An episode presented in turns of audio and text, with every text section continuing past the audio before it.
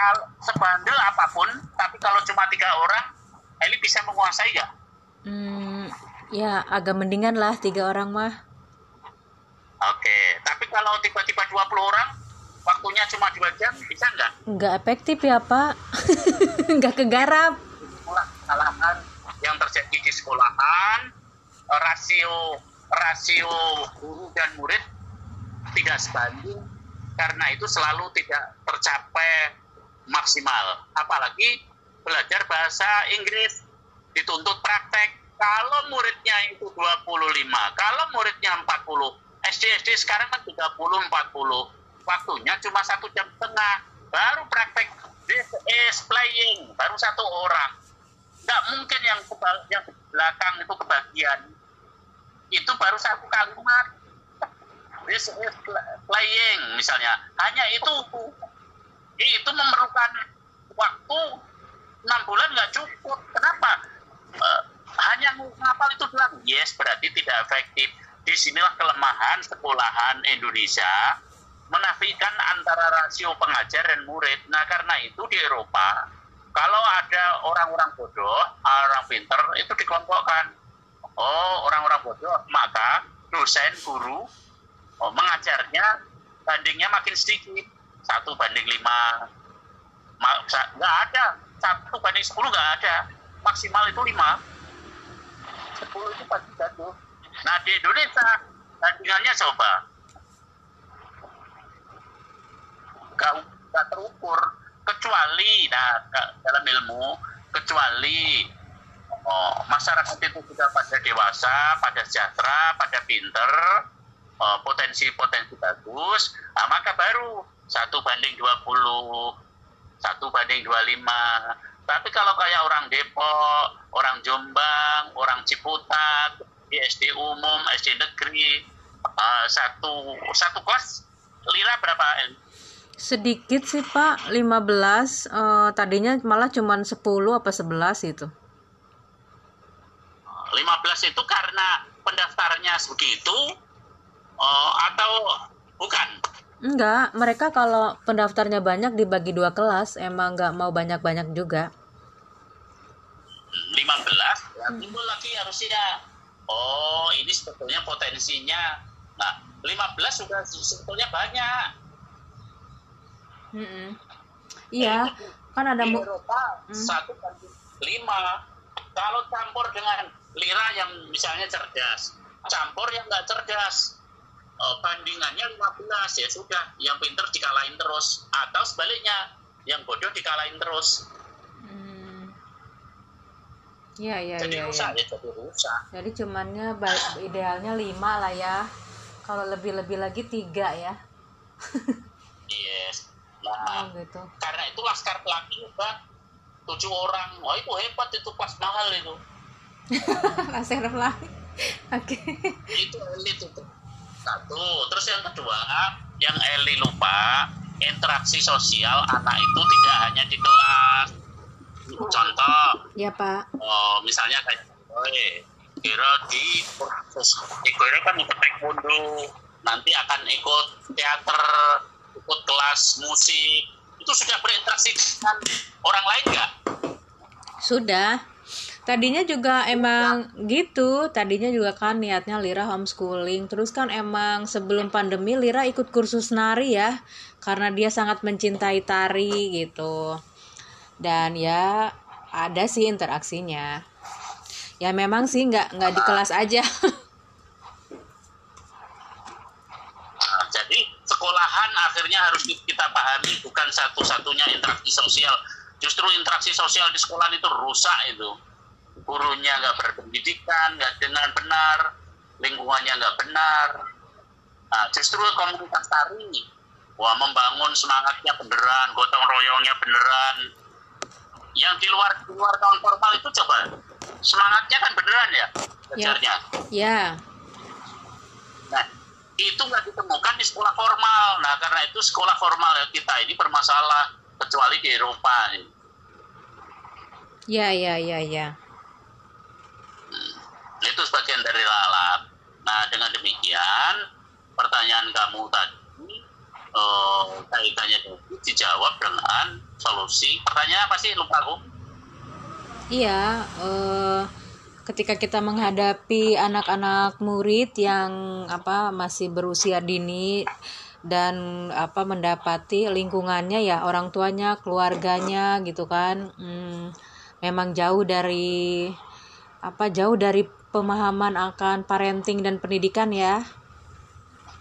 Uh, ya maksudnya kan oh, ya, maka jawaban teknisnya belum jawaban teoritis ya? Ya kalau jawaban teoritis saya Quran jawaban teknisnya ialah oh klasifikasi kelasnya ya sempit. Dibagi lima ya? Eh maksudnya ya, lima. tercukupi hmm.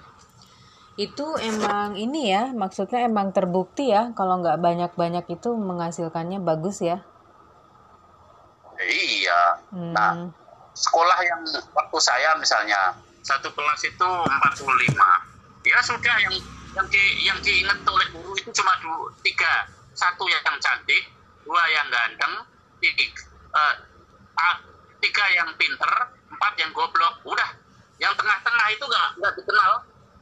Yang bandel tapi dikenal. Yang pinter sekalian dikenal. Pasti dikenal. Di bunda tuh pak, yang bandel. Enggak deh, Mbak Ellen mah yang yang pinter pak, terpinter waktu sekolah. Saya pertengahan pak, waktu sekolah jadi nggak dikenal saya sama guru-guru nih untung kan paling kecil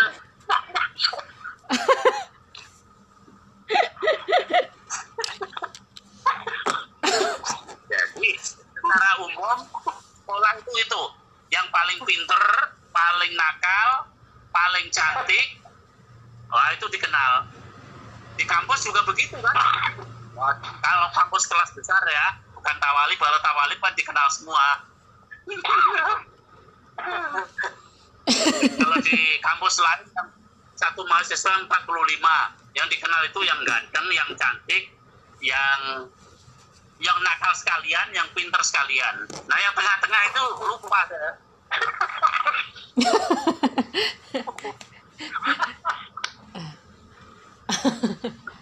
nah terus kelas itu kecil kan jadi yang nggak pinter tadi jadi tercover. Oh iya ya. Betul juga ya karena sebetulnya mungkin mereka eh, anak-anak pertengahan itu mereka tidak meningkat itu bukan karena mereka juga ya karena kebanyakan juga teman-temannya yang harus diperhatikan oleh bu guru ya. Iya. Nggak soalnya gini pak. Soalnya gini pak Kusen. Jadi waktu pertama kali tuh uh, ditugaskan ya oleh sebuah sebuah lembaga kursus bahasa Inggris gitu kan kita ditugaskan ke sekolah gitu. Nah, mengingat sekolah itu jumlahnya besar kan uh, 30 40 Nah, maka itu dibagi dua. Jadi kita itu dikirimkan dua guru gitu kan, dua guru. Jadi satu guru megang 20, yang guru satu lagi 20. Sementara ketika bukan sama kita nih, misalkan ketika sama guru bahasa Inggrisnya sendiri gitu kan yang mengajarkan grammar. Nah, itu si guru itu memegang satu guru itu memegang 40 orang. Dan saya ngerasain waktu itu kalau saya ngajar 40 orang lumayan gitu ya mungkin dari menit ke satu sampai menit terakhir ya cuma satu kalimat aja bahasa Inggris yang diajarin gitu kan banyak banget anaknya Ya seperti itu Pak. Memang sih jadi big class itu nggak efektif ya Pak Kusen ya. Yes. Hmm. Ya ya ya ya ya. Baiklah. Nah, supaya efektif, saya punya cara dan guru Inggris kamu punya cara. Caranya apa? Bagaimana agar semuanya perhatian. Nah karena itu saya dongeng, saya puisi. Akhirnya kan uh, kena perhatian semuanya. Oh, kalau saya saya ngajar TK, eh, ngajar PAUD, lebih capek daripada ngajar anak S1. Kalau ngajar PAUD walaupun cuma 30 menit, keringet saya itu darah-darah. Kenapa? Sama Pak, saya ngajar Hayatul. Ya Allah Pak, bentaran doang capek banget. Emang bocil bocil mulut, kaki, mata, tangan, semuanya. Supaya menarik perhatian. Kenapa? Bener Pak, bener. Uh, visualisasinya begitu. Nah kalau anak mahasiswa eh, tinggal duduk duduk, udah baca makalah sana. Ya bener Pak, bener. Ngajar anak kecil itu capek banget. Nah kalau nggak capek berarti nggak maksimal. Anak nggak masuk dan anak TK Ya betul Pak. Soalnya kalau kita nggak energik Pak itu mata kaki tangan mereka juga kalau lemes-lemes kitanya ya mereka nggak akan memperhatikan lah gitu. kudu atraktif. Itu kan Bunda Ellen Pak mantan guru TK. Coba. Aku kalau ceramah atraktif. Suaraku juga harus kenceng. Kalau suaraku lembek, intonasiku lembek, kan harus dengerin. Paling cuma akan doang. Ya ya ya betul betul betul Pak. Setuju setuju setuju. Oke. Saya mau mandi persiapan ke Rimbun Ya, untuk Pak. pengajian hari ini. Ya Pak, makasih ya Pak. Oke, salam ke Mbak Ellen sama Lira ya. Terima kasih. ya Pak, makasih. Ya makasih Pak. Sama Nenek, yo semuanya. Ya. Semoga selalu sehat. Ya Pak. Assalamualaikum. Waalaikumsalam. Waalaikumsalam. Makasih ya semuanya.